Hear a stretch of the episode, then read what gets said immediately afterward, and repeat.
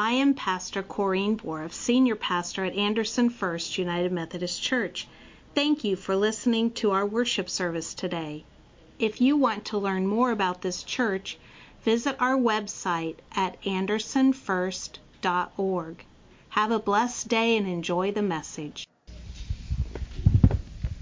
Our lesson this morning is from Matthew uh, chapter 7, verses 1 to 6. Please stand if you're able. Do not judge others, and you will not be judged. For you will be treated as you treat others. The standard you use in judging is the standard by which you will be judged.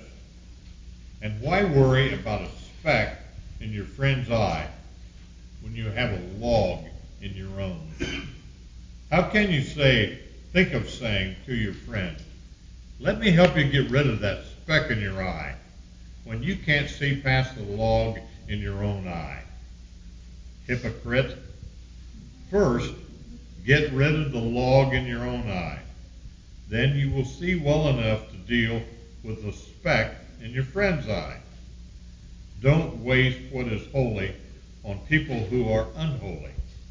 Don't throw pigs.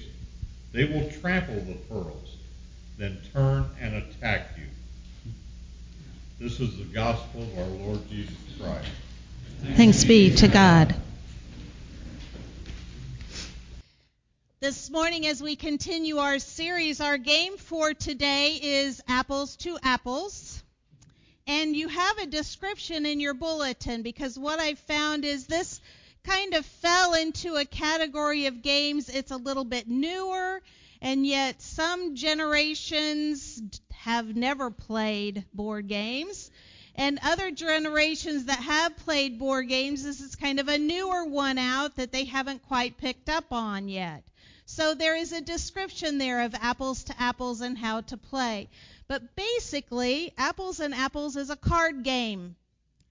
And you will notice that there are many, many, many, many, many more red cards than there are green cards, right?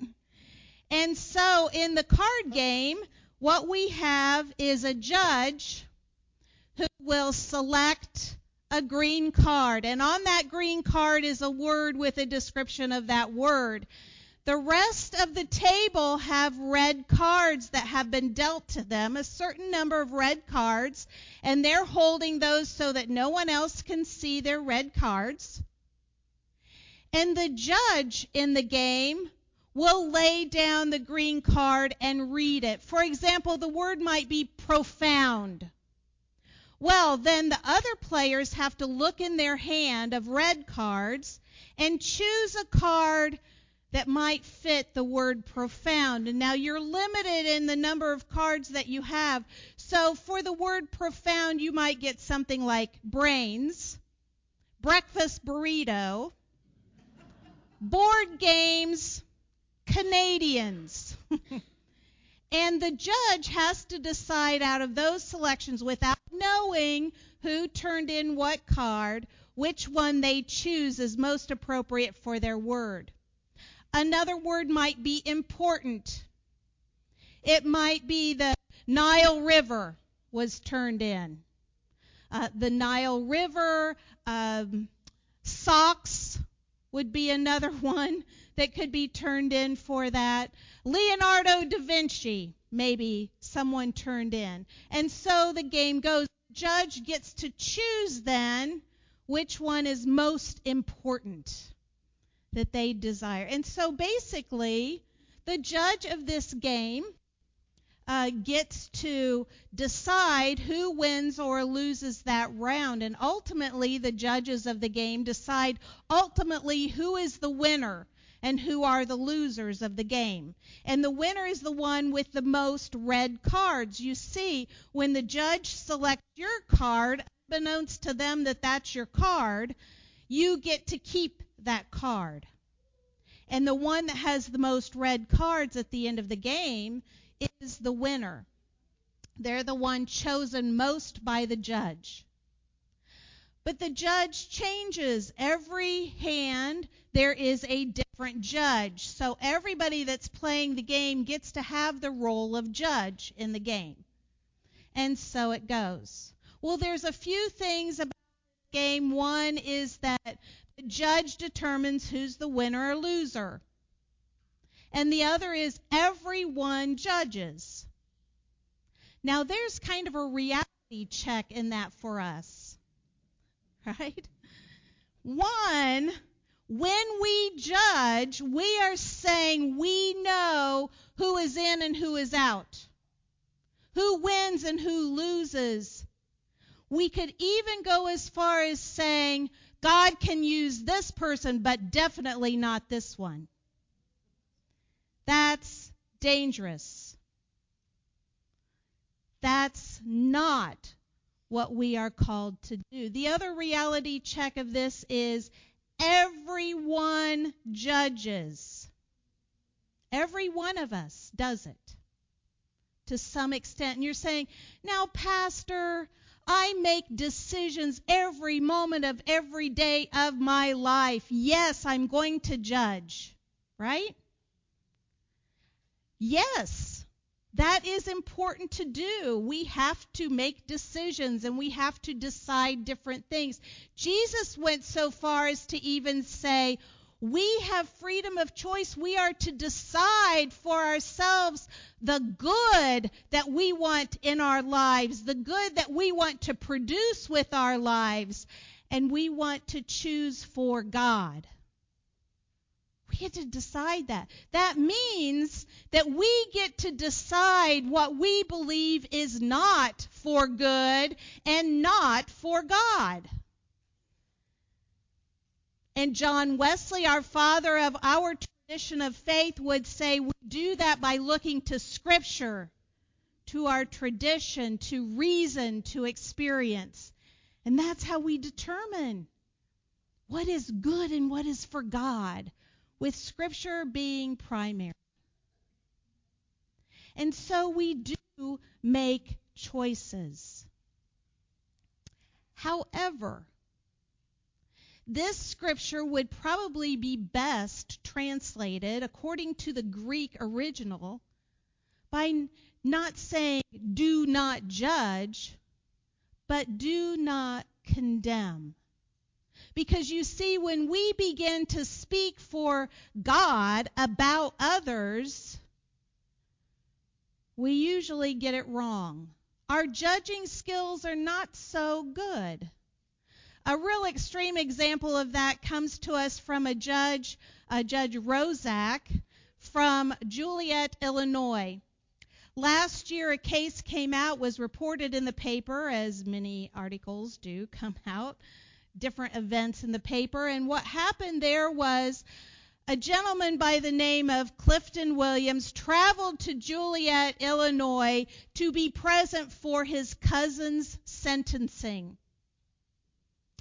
And so the cousin was in the midst of that sentencing at his trial, and Clifton yawned during the sentencing when the judge was speaking. And Judge Rozak charged him with contempt of court and six months in jail. Because under his judgment, that was a disruption of justice by yawning. Interestingly enough, the cousin only got probation.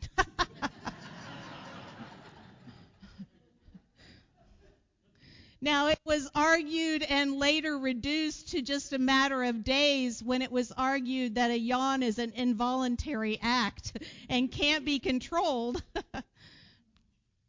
but see, we get judging wrong. And Jesus was saying also how ridiculous it is when we try. I mean, he used the example of the log and the speck in eyes. Can you imagine someone that has a visibly big obstruction in their eye trying to remove a splinter size obstruction from someone else? That's how wrong we get it. It's impossible to do. Ridiculous sounding. And Jesus' illustration was meant to be ridiculous sounding. there was a television show that came out in 2016. It was on NBC for a very short time. It was called The Good Place. I don't. I never watched it. I don't know if any of the rest of you did. Um, but how I understand the show went, the premise of the show was that you earned your way to the good place. And only the top 10 out of 10,000 people made it in. Uh, the good place was a place that you went after death. And the whole show was based on the fact that Eleanor found herself after she died in the good place. But Eleanor was actually a really awful person. And so the whole show was Michael, the keeper of the good place, watching with Eleanor the highlights of Eleanor's life, determining whether she could be in the good place or not. And preface to being in the good place and preface to um, watching all the highlights of her life, she received a questionnaire. And on the questionnaire, there were questions like Did you ever commit murder? We get that, right? Did you ever, uh, were you ever charged with arson? Did you ever commit arson? Did you ever reheat fish in the office microwave? was one of the questions. Did you ever take your socks and shoes off in an airplane? Another one of the questions. So you can see how ridiculous sounding our judgment can be. Fortunately or unfortunately, none of us deserves to be in that good place. To be in what we would call the kingdom of God or heaven. We don't deserve that. Fortunately for us, God has provided a way for us to enter the good place as a gift to us through Jesus Christ. We don't earn it, we are gifted it and can receive that gift. So you see, we have this wonderful gift that we are to receive. Receive through Christ. And you may say, well, we are, what about evangelizing? What about sharing this news with other people? I mean, we get judgment so wrong. Aren't we supposed to share certain truths and, and impose those on others? Absolutely not. Now you think, you're a pastor. How can you say that? Isn't that your job, right? Impose is the key word there.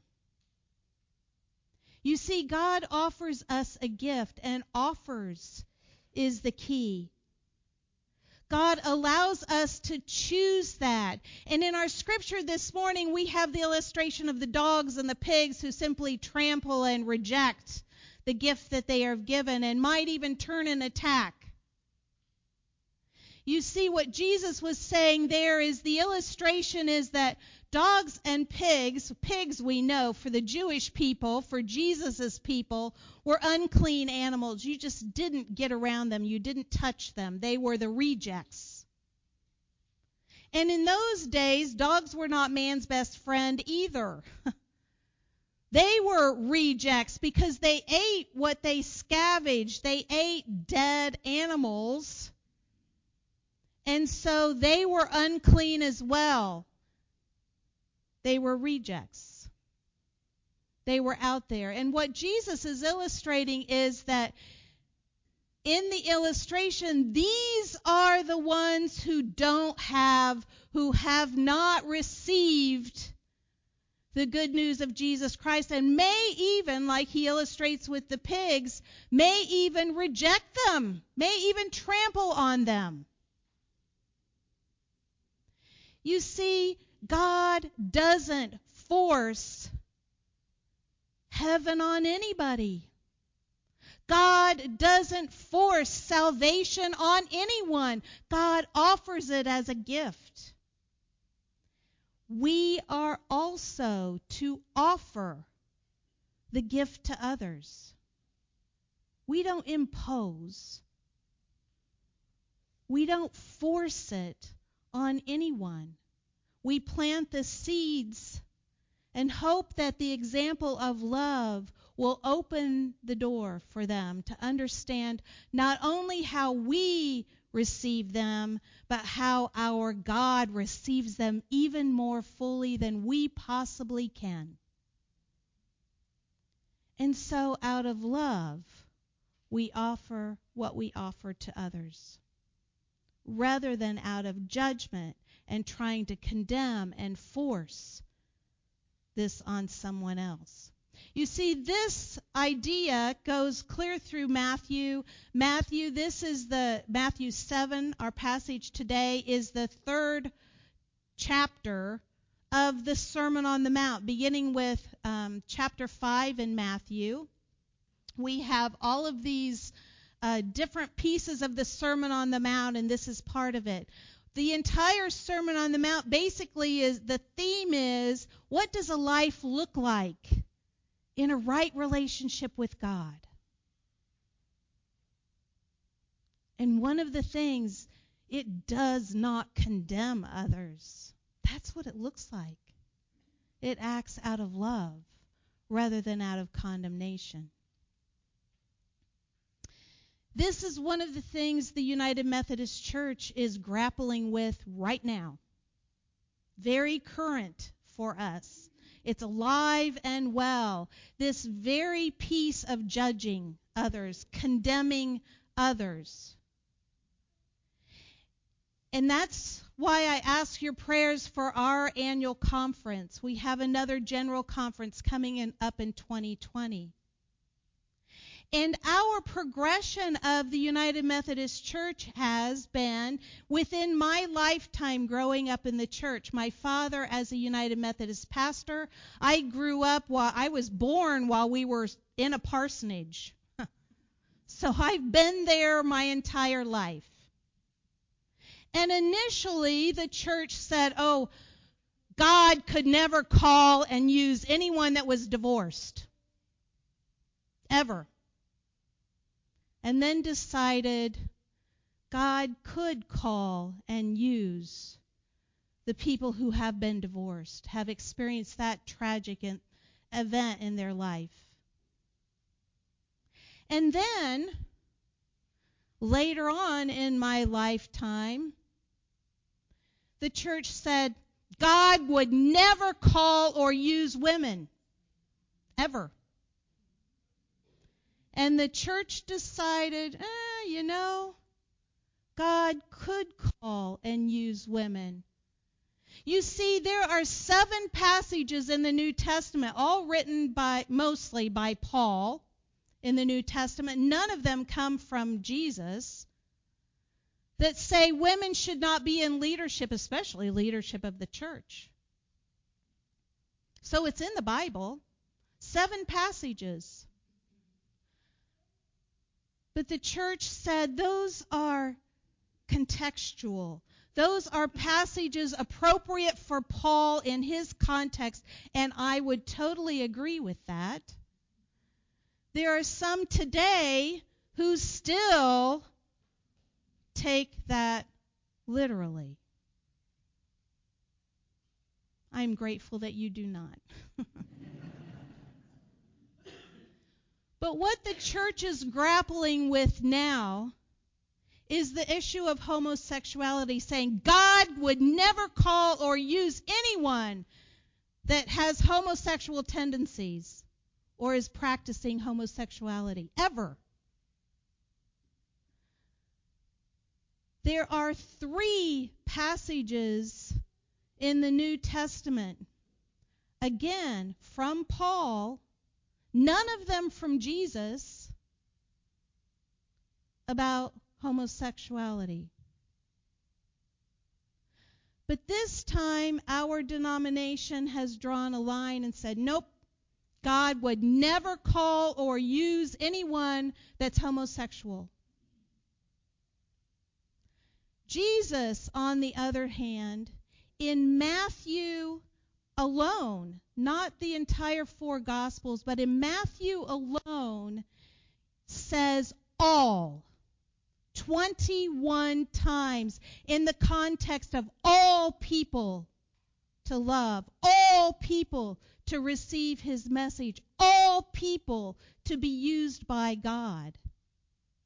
And we have in our one of our favorite most acclaimed passages in John 3:16 and 17, for God so loved the world that he gave his only son. Did you hear that? For God so loved the world, for God so loves all. Not the world except, but all the world. That he gave his only son. And then in 17, he did not send his son into the world to condemn the world. He did not send his son to condemn anyone, but to save the world, to save all through him. Pretty explicit in my mind. So I ask you to pray. You see, we live in a culture that is seeking non judgmental people, but people that will behave as our God behaves and loves one another into the message of Jesus Christ. So much so that one woman in uh, Brooklyn, New York is capitalizing on this. Her name is Nina Kenley. She has a website if you want to check her out. For $40 an hour, you can rent a mom. She is a rented mom.